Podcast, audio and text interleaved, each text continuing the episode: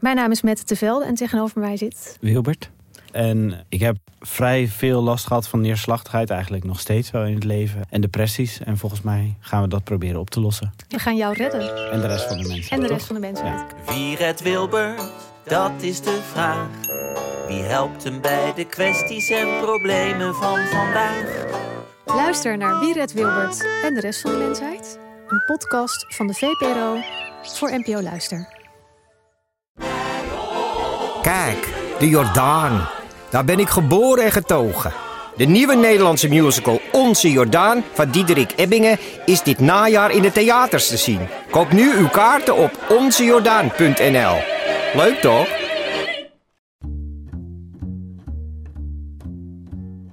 Hallo, vanaf de redactie van de Groene Amsterdammer is dit uw wekelijkse podcast. Ik ben Kees van der Bos.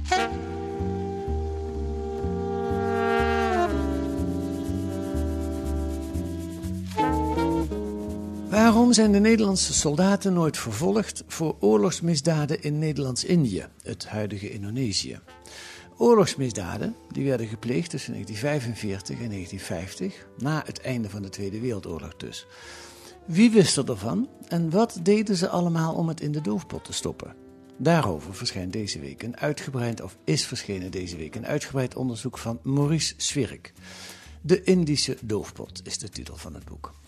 Met daarin de meest onwaarschijnlijke verhalen over ons onverwerkte verleden. Rapporten die mee naar huis genomen werden, klokkenluiders die vervolgd worden.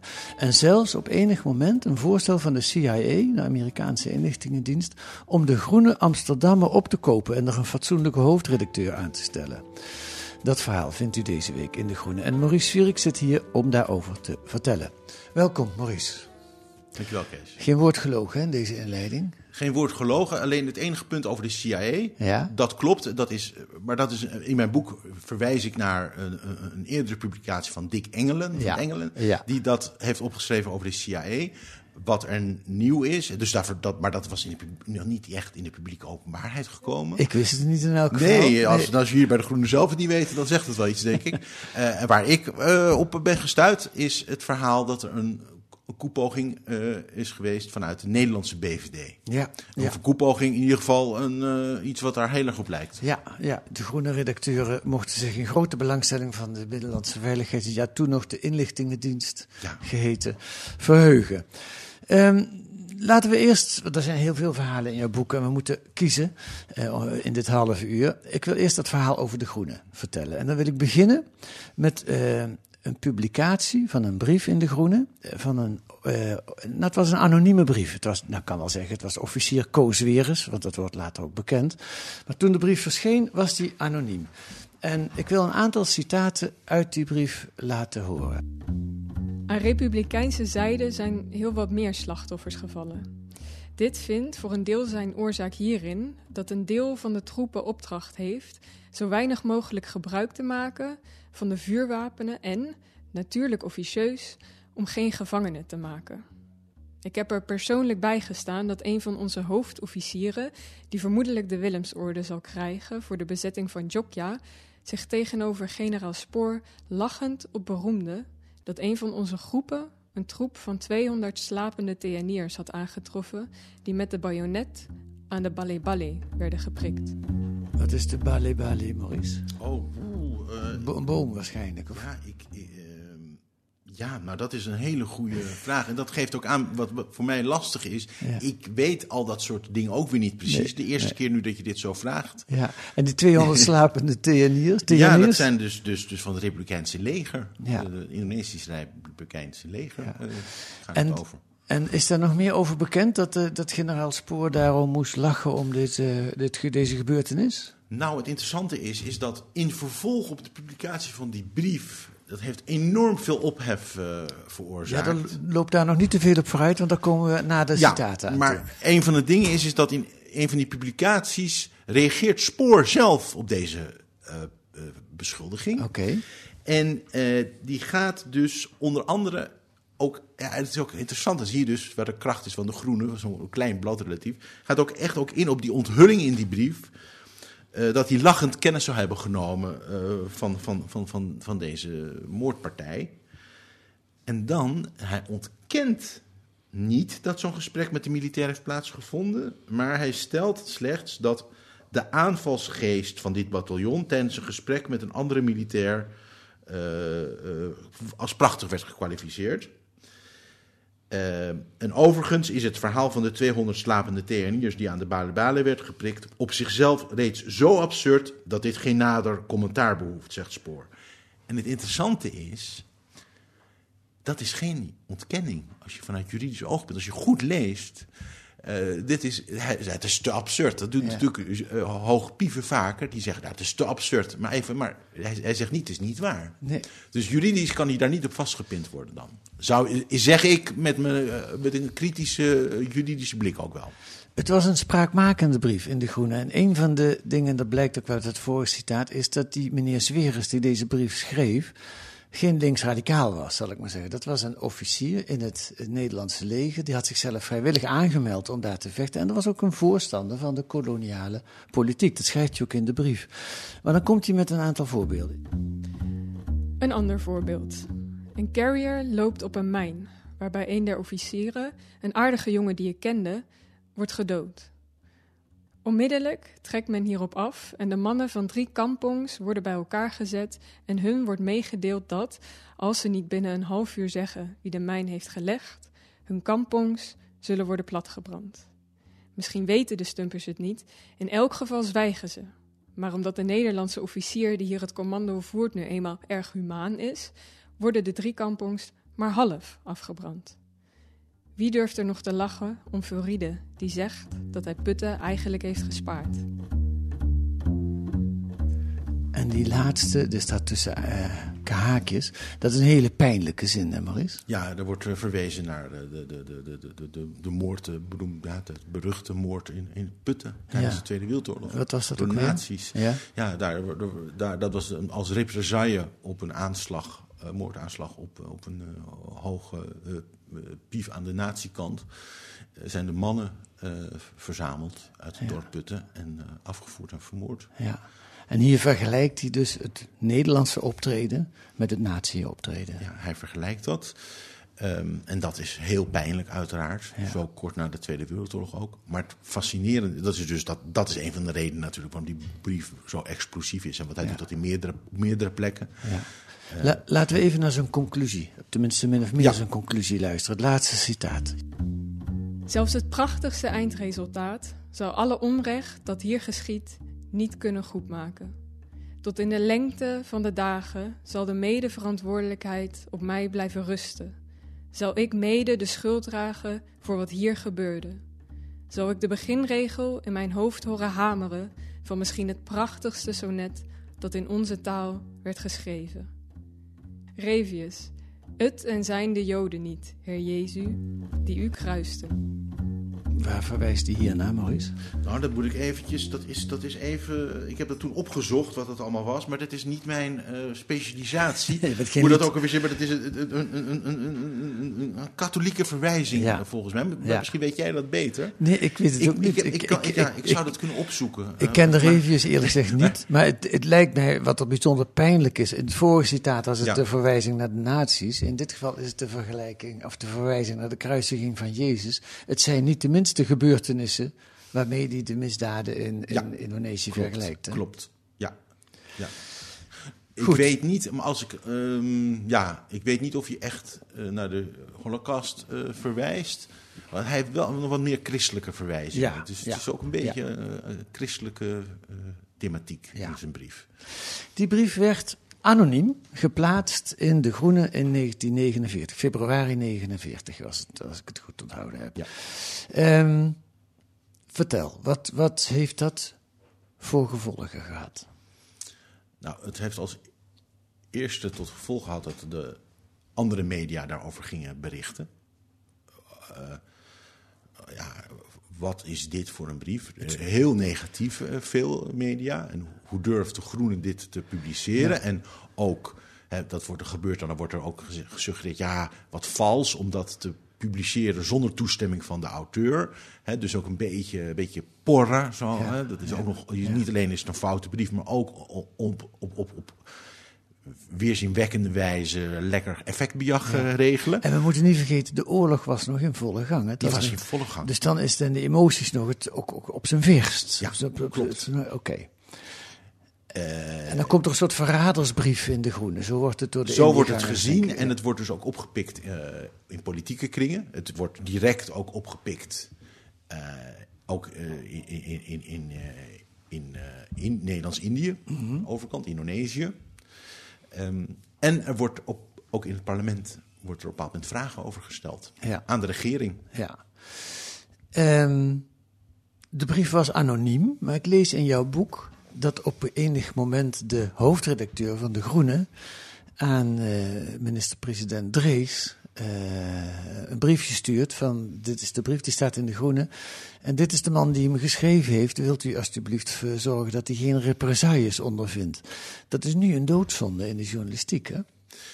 Ehm, ik, ik zit even te denken, nou ja, wat, wat er gebeurt is, het, het is een reactie op eerder schrijven, verwijst hij naar. Ja, van Drees. Van Drees. Ja. Dus dat is wel eh, relevant. Dat, Ja. En daar, dat, dat, dat geeft aan dat het Drees is geweest. Als ik, ik weet niet, misschien is er daarvoor ook nog wel gebeld. En welke kant op weet ik niet. Mhm. Hè, of wat dan ook. Maar in ieder geval, het wordt verwezen naar eerdere brief en eerder ander contact van Drees naar de Groene. Dus het lijkt erop dat Drees zelf contact heeft opgenomen met de Groene. En de Groene dus de naam geeft Ja, van, van, van wie, wie het is ja. met een vindplaats. En, eh, Waarom, Rang. waarom doet de hoofdredacteur dat? nou, wat hij in ieder geval bij die brief eh, doet, eh, Sam Davids, Ja.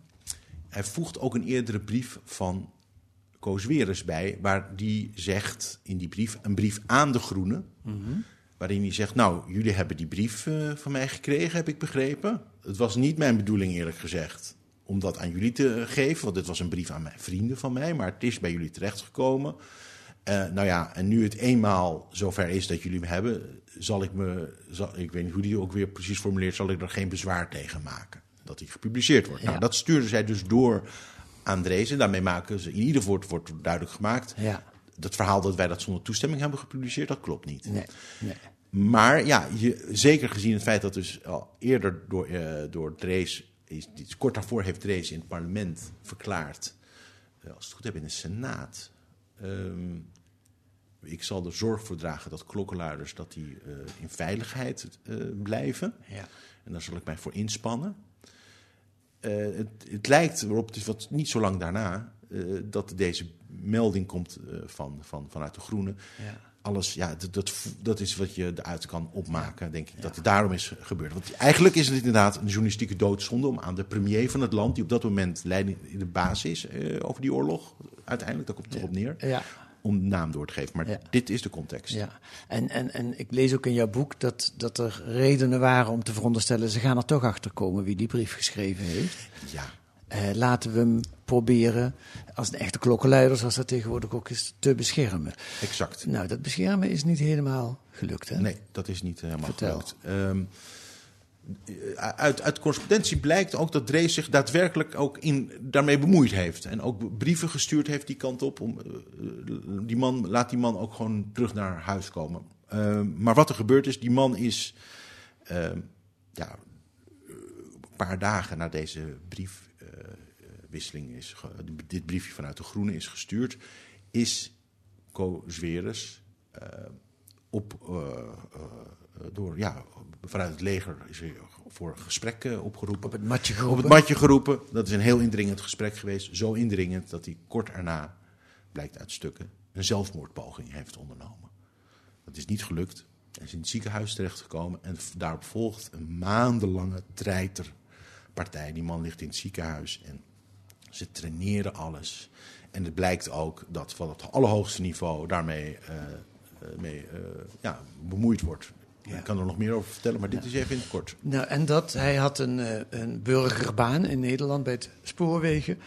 En eh, die was hij ook kwijtgeraakt. Die is hij, na terugkomst is hij die Ja. kwijtgeraakt. En de BVD heeft ook nog onderzoek laten doen naar zijn gezin dat in Zeist, zijn vrouw en kinderen. Oh ja. Of daar nog iets rottigs eh, te vinden was. Ja. Nou, dat was niet het geval, helaas. Dat is een klassiek klokkenluidersverhaal eigenlijk. Want het gaat vaak, loopt het slecht af met klokkenluiders. Ja, Ja. ja.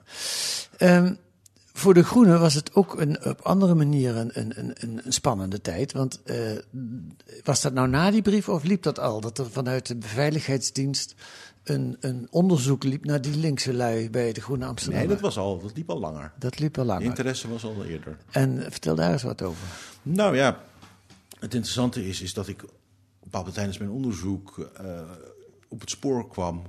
Het spoorpad klinkt alsof ik heel veel lang moest zoeken, maar dat viel eigenlijk wel mee. Maar bij het Nationaal Archief, het dossier van de BVD. Ik neem aan dat jij heel veel op het Nationaal Archief gezeten Heel hebt. veel, ja, Daar ben ik veel geweest. Ja, klopt. ja, ja, klopt. En, en daar vond ik dus het, het, dossier van de, van de BVD over de Groene Amsterdammer.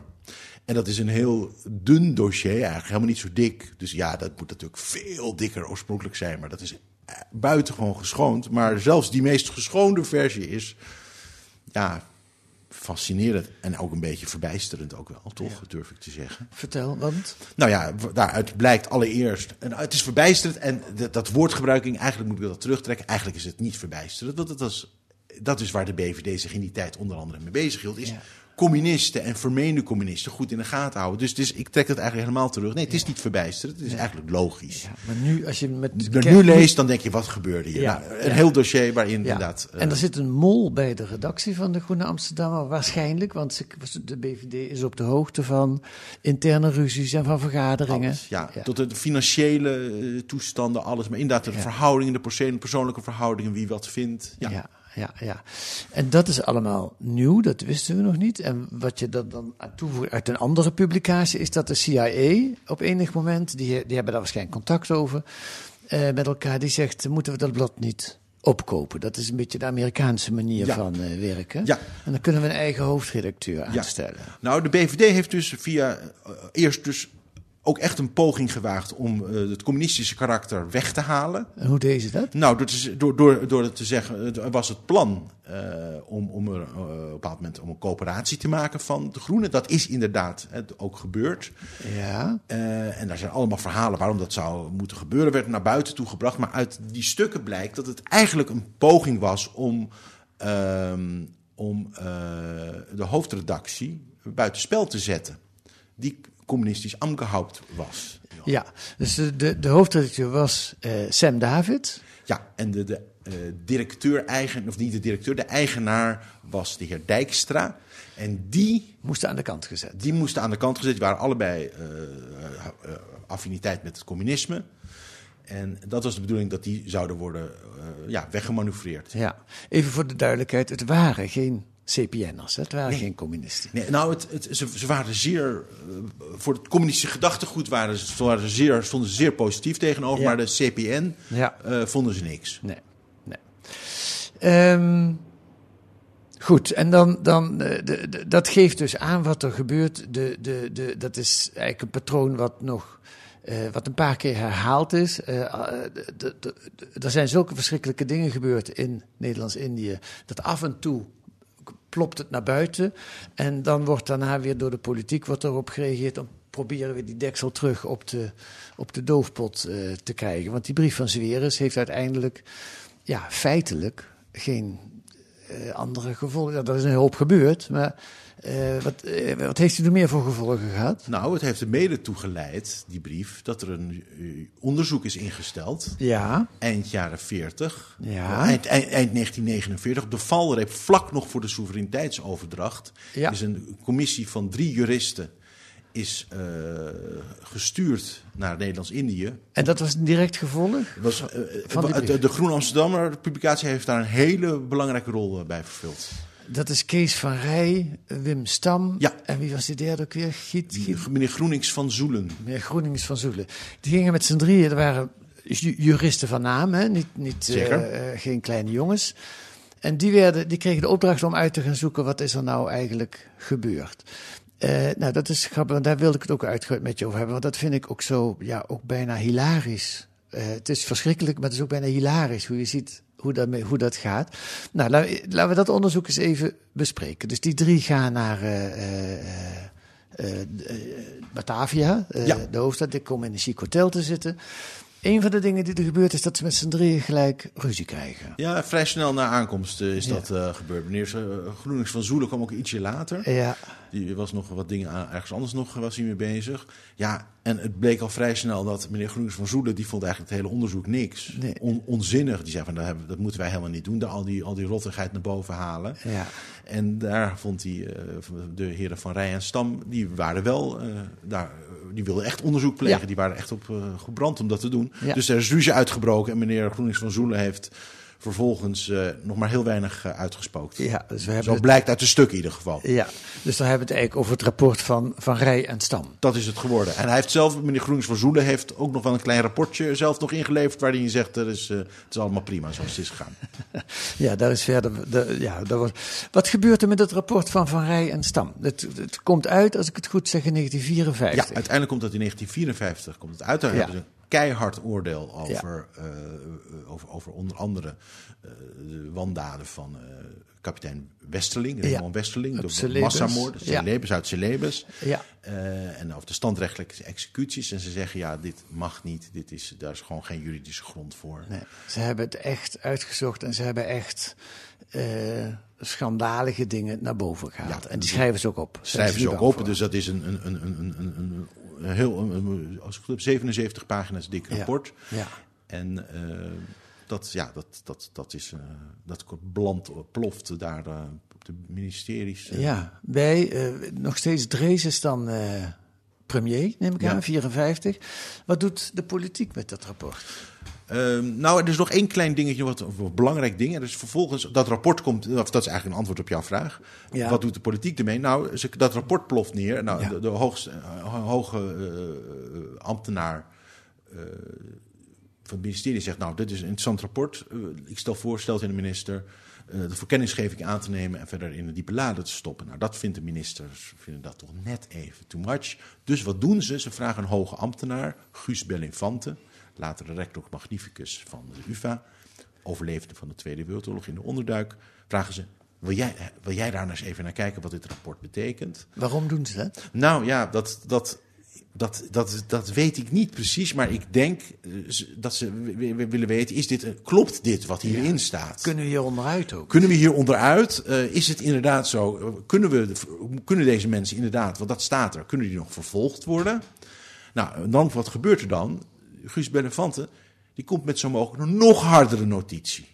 Een nota waarin hij eigenlijk nog harder zegt, ja, maar zelfs wat die van Rij en Stam hebben geschreven, ik vind het nog, zij zeggen nog van ja, onder bepaalde omstandigheden had het misschien nog gemogen. En dan zegt Guus Bellefante, nou, ik weet, ik weet niet waar de heren het vandaan halen, misschien uit het natuurrecht, zegt hij dan. Hij is, het is een prachtig geschreven nota, maar dat, eh, dat, dat kan helemaal niet. Er is gewoon geen enkele eh, grond voor. Maar het allerfascinerendste is, is dat hij vervolgens beschrijft in die nota hoe de verantwoordelijkheden in elkaar zitten. Want hij zegt ja, die soldaten die dit hebben gegaan, die kunnen zich beroepen op een bevel. En dat gaat steeds hoger. De soldaat op de, naar de kolonel, uiteindelijk komen we uit bij de generaal. En dan beschrijft hij in een, in, ja, dat is bijna poëtisch, zegt hij, het komt steeds hoger en de sneeuwbal rolt dan verder. En dan zegt hij, uiteindelijk komen we uit bij het allerhoogste civiele gezag. En dan voel je, als je dat leest, dit gaat over het hoogste civiele gezag in Batavia. Maar ook, ja, het staat er niet letterlijk, maar je, het gaat erover, het is onontkoombaar zou ik zeggen, ook de heren in Den Haag. Dat rapport vervolgens is, eh, is, is, is, is niet allemaal eh, volledig gedeeld volgens mij met alle ministers. Maar er is wel gesproken over de vraag: is vervolging van Westerling en zijn navolgers mogelijk in een kabinetsvergadering? En er wordt eh, ook wel verwezen naar dat rapport. En er wordt gezegd: we gaan niet vervolgen. Het rapport is vervolgens in een diepe lade verdwenen. Waarop baseren ze? Want eigenlijk zijn alle signalen staan richting vervolgen. Het kan niet. Bellenfante zegt het is. eh, nee, eh, ik kan het op geen enkele manier rechtvaardigen wat daar gebeurd is. En dan besluiten ze om niet te vervolgen. Niet te vervolgen, ja. En, en da- ja, daar, daar, daar, daar, daar, zeggen van ja, dit, dat, dat, dat, de, de omstandigheden waren toch van die aard dat het toch gerechtvaardigd was. Maar interessant is dat tijdens die kabinetsvergadering gaat het er ook over. Ja, maar dan dat dit verhaal komt, hè, dat, dat, dat, dat, komt, dat gaat naar hogerhand. Dan moeten Ja. wij ons daarover nog verder gaan uitspreken. En je voelt gewoon ja, dat, dat gewoon. Dus daar zitten nou Drees en Beel zitten daar aan tafel. Ja, die, wat er staat ook van ja, oh, dat is wat, wat in die- dat is belangrijk. Wat, wat, wat er gezegd wordt door Benefante. Ook in de hoogste civiele autoriteiten zullen dan wellicht niet juridisch aangeklaagd kunnen worden, maar hun rol zal wel volledig in de publieke openbaarheid komen. Parafraseer ik. En dan is Bill. En Drees, dat zijn de hoofdverantwoordelijken gewoon Ja. eh, van het politieke oogpunt. Dus ja, ik, je, ziet dan alles. En wat daarna gebeurt in de latere jaren bevestigt dat eigenlijk ook wel. Dit was ook gewoon ordinair eigenbelang. Ja, ja. Dus, eh, ja, ze ze zeggen het niet openlijk zo, maar dat advies van Bellefante, uiteindelijk komen ze dan ook bij jullie terecht. Dat kan juist een trigger geweest zijn om te zeggen, oh, oh, maar dan moeten we misschien die Westerling zelf ook maar met rust Ja. laten. Ja, dus je kan bij, je zou ook, kijk, het is een, het is een fantastische nota. Je kan ook zeggen, Benefante heeft een waarschuwing geuit. Dus je kan het op allerlei manieren uiten, Ja, ja. eh, interpreteren. Ja. Goed, de misdaden verdwijnen weer in een diepe la, eh, verdwijnen ook uit de publiciteit. Tot eh 69, dan is er een eh, uitzending van Achter het Nieuws. De vorige keer dat je in de podcast zat, dat was twee jaar geleden, tweeënhalf jaar geleden. Toen ook over Indonesië, voor, eh, Nederlands-Indië. En toen over de verjaringswet. Nu ook weer een heel hoofdstuk in je boek. Nou, dat is misschien nog wel grappig om dat te zeggen, want dat artikel heb je toen geschreven op verzoek van Xandra Schutte. Die, Ja, nou, het is, het is zo gegaan dat ik... eh, ik heb eerst eh, een aantal voorgesprekken gehad met Margreet Vochtelo Ja. hierover. Ja. Eh, dus daar is de, de gedachtenvorming eh, begonnen. Hè. Die, die, die benadert mij, die had er ook al met Xandra over ge- gesproken.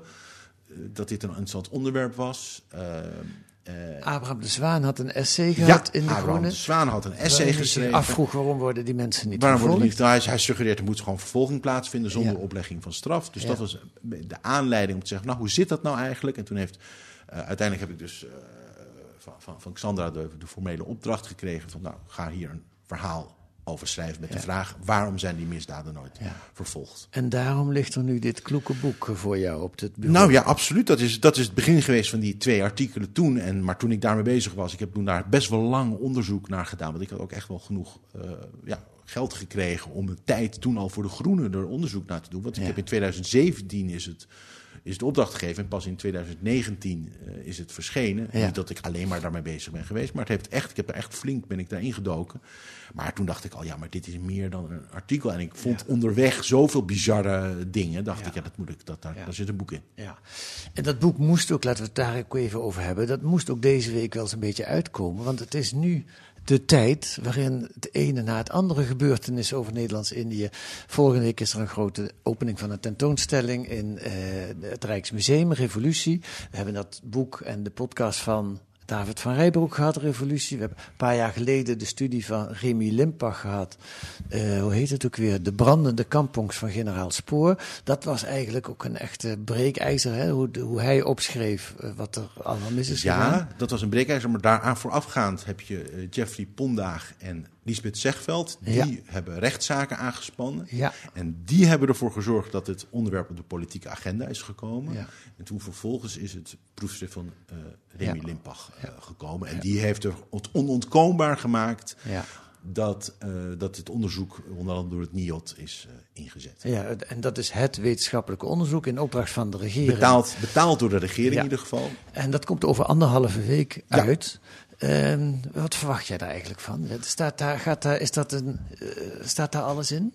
Nou, ik, allereerst, ik vind het heel goed dat het er is. Eh, Er wordt, er wordt- er wordt heel kritisch naar gekeken en dat is ook goed. Altijd goed om hele kritische vragen erover te stellen. Over de opzet. Afgelopen jaar was daar veel discussie over. Maar ik denk dat het heel goed om toch ook een keer te zeggen. Of dat zeggen anderen ook best wel. Maar dat het heel bijzonder en goed is dat er zo breed Ja. onderzoek komt. Een beetje laat wel. Wel een 75. beetje laat. Het is een beetje Ja, laat. Ja, ja. Dat had absoluut natuurlijk. eh, Dat was in 69 had het eigenlijk al. eh, toen dat kwam. dat, is, dat, dat- was een soort van doofpot, die notitie.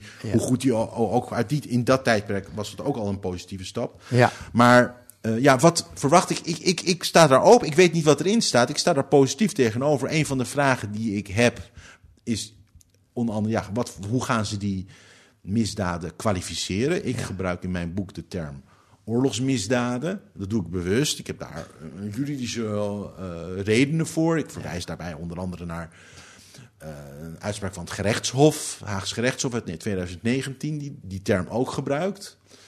Eh, en nou, ik ben benieuwd of ze, of ze, wat, wat voor woorden ze gebruiken. En ik ben natuurlijk ook benieuwd wat ze over die verjaringswet zeggen. Dat Ja. vind ik interessant. En Ja. alle, alle andere dingen. Dus ik ben, ik, maar ik, ik, ik, ik, ik, ik sta daar open in en ben heel benieuwd wat er allemaal in staat. Eh, nou, dat gaan we, het is over anderhalve week, dus dat Ja. gaan we allemaal meemaken.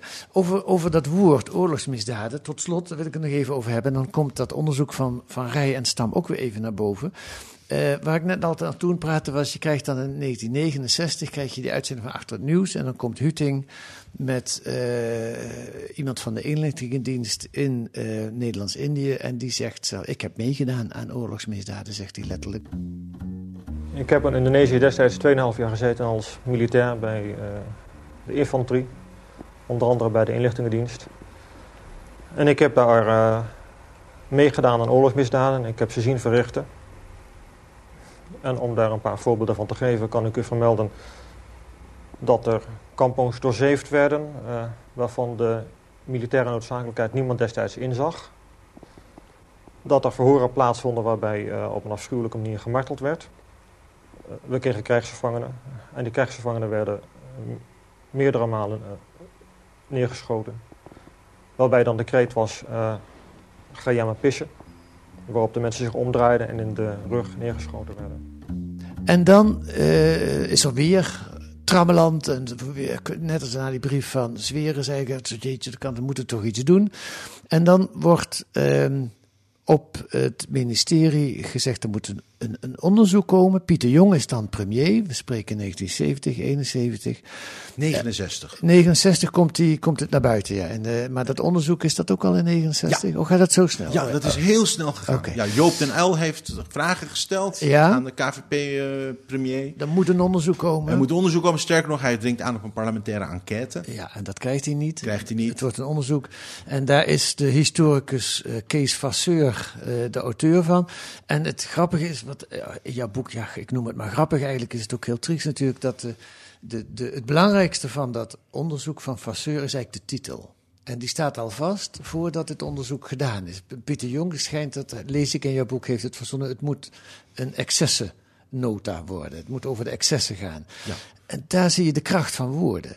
Want een excess, dat is natuurlijk iets heel anders dan een oorlogsmisdaad.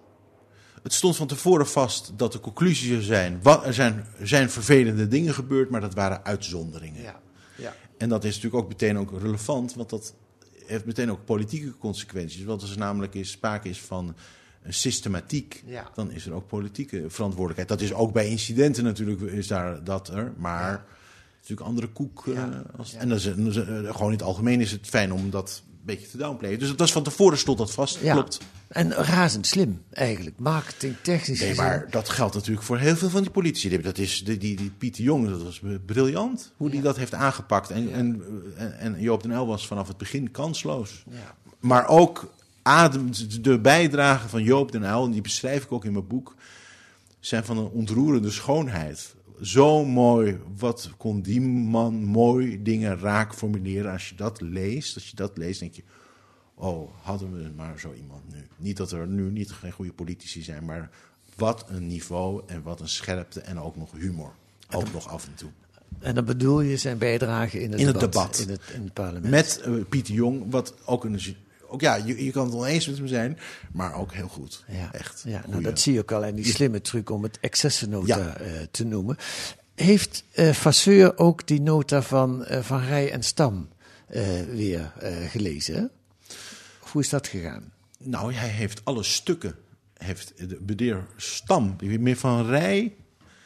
Een verzetsheld, hè, is belangrijk om te melden. Uit de Tweede Wereldoorlog. Niet Ja. zomaar eentje, maar die Ja. aan de basis stond van Vrij Nederland. Ja. Ja, in allemaal gevangenkampen heeft gezeten in Duitsland.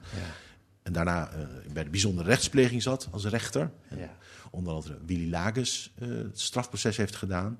Die is overleden in 1958, dus vier jaar na het uitkomen van het rapport. En de heer Stam, de andere jurist, die brengt al eind januari, dus heel kort nadat de uitzending met eh Heuting, in- met Achter het Nieuws is geweest, de stukken naar het ministerie. Ja, dat vind ik ook als wat. Hij heeft die stukken thuis liggen. Hij heeft die stukken thuis liggen. Was ook eigenlijk al niet de bedoeling. Dat zijn allemaal, de, niet allemaal mensen die stukken thuis houden. Ja. maar daar geldt, ja, de- de- misschien, en misschien niet geheel onterecht, dachten ze, nou, dat kunnen we beter bij ons houden. Ja, ja. Eh, dus die stukken, dat zijn achterliggende stukken, die zij gekopieerd hebben in Batavia onder andere. ja.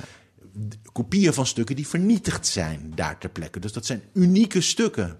Ja. Compromitterende stukken, waarvan het niet de bedoeling was dat ze het zou overleven.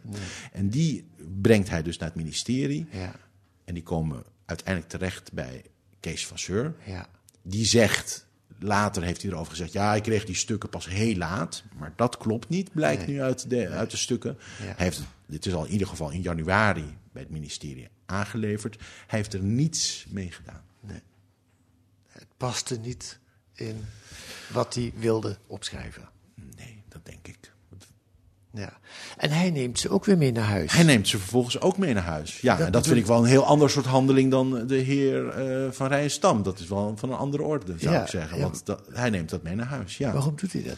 Ja, dat weet ik niet precies. Hij zegt later, hij, zegt er, hij heeft er hele verschillende verhalen over gehouden. Hè? Want het is niet voor het eerst dat dit naar buiten komt. Dat is al eerder eh, eh, met Remy Limpach onder andere heeft hij mee gesproken. En toen heeft hij, toen heeft hij, eerst zei hij van ja, ik deed dat omdat... ehm, eh, omdat, het, omdat ik bang was dat dat in verkeerde handen zou vallen. Hij zei tegen Remy Limpach, ik was bang voor loslippige archivarissen. En dan, zaten, en dan zegt hij uiteindelijk, ja, omdat er toch namen van veteranen, van mensen in stonden. Dat, dat geeft hij dan toe. Ja. En dan zegt hij, en dus, maar goed, toen op een bepaald moment heb ik besloten, het is wel toch wel weer tijd. Ik kwam dat toevallig tegen, die stukken, op zolder, tijdens het opruimen. Laat ik dat maar eens naar het ministerie van Justitie brengen, waar het thuis wordt. Of Nationaal Archief, zegt hij zelfs. Ja. Nou, dat, dat, ben ik, eh, dat ben ik gaan uitzoeken verder, hoe dat is gegaan. En uiteindelijk heb ik gesproken met de archivaris die dat toen, eh, die stukken naar het ministerie heeft gebracht. Ja. En die vertelde mij, eh, ik, hij- ik, ik deed dat naar aanleiding van een notitie die bij het Nationaal Archief lag, hierover. Ja. En ik heb die man ge- eh, gevonden, de- deze meneer. Eh, een hele geestige, intelligente man. Kees Roy Akkers. En die vertelde, nou nee, hij heeft dat helemaal niet vrijwillig gebracht. Wij hebben, ik ontdekte op een bepaald moment de Himische stukken. Waar jij zijn die? En toen bedacht ik, op een bepaald moment bedacht ik, ja, dat moet meneer Kees Vasseur naar huis hebben gebracht. Dus hij heeft hem toen benaderd. Van, heeft u- heeft u die stukken? Aanvankelijk ontkende Vasseur. En toen uiteindelijk is er van hogerhand is er duidelijk gemaakt aan Vasseur... jij zorgt ervoor dat die stukken razendsnel hier weer terugkomen. Anders heb je een probleem. Ja. Parafraseer ik. En dat heeft hij dus ook gedaan. En eh, op, het, op, het, op de werkkamer van Vasseur heeft deze archiefmedewerker dat eh, opgehaald. Ja, ja, ja. Zo ziet een doofpot eh, eruit als je hem van dichtbij bekijkt. Denk Ja. ik dan. Ja, Maurice, het zijn, het zijn, dit zijn maar twee of drie van de verhalen die, die uit dat, eh, hoeveel, 600 pagina's, 500 Bijna pagina's? 700. Bijna 700 pagina's van boek. Inclusief noten. Ja. Ja. Nou, het, het, het, het boek is te koop. Het staat deze week staat dat met name dat verhaal over de Groene. Eh, en over de inlichtingendienst, dat staat eh, beschreven in de Groene Amsterdammer. En eh, ehm, eh, het- we wachten met spanning op de, de rapporten die, over twee weken gaan komen. Dankjewel voor dit gesprek, Maurice Zwierik. Graag, graag gedaan. Het was een plezier.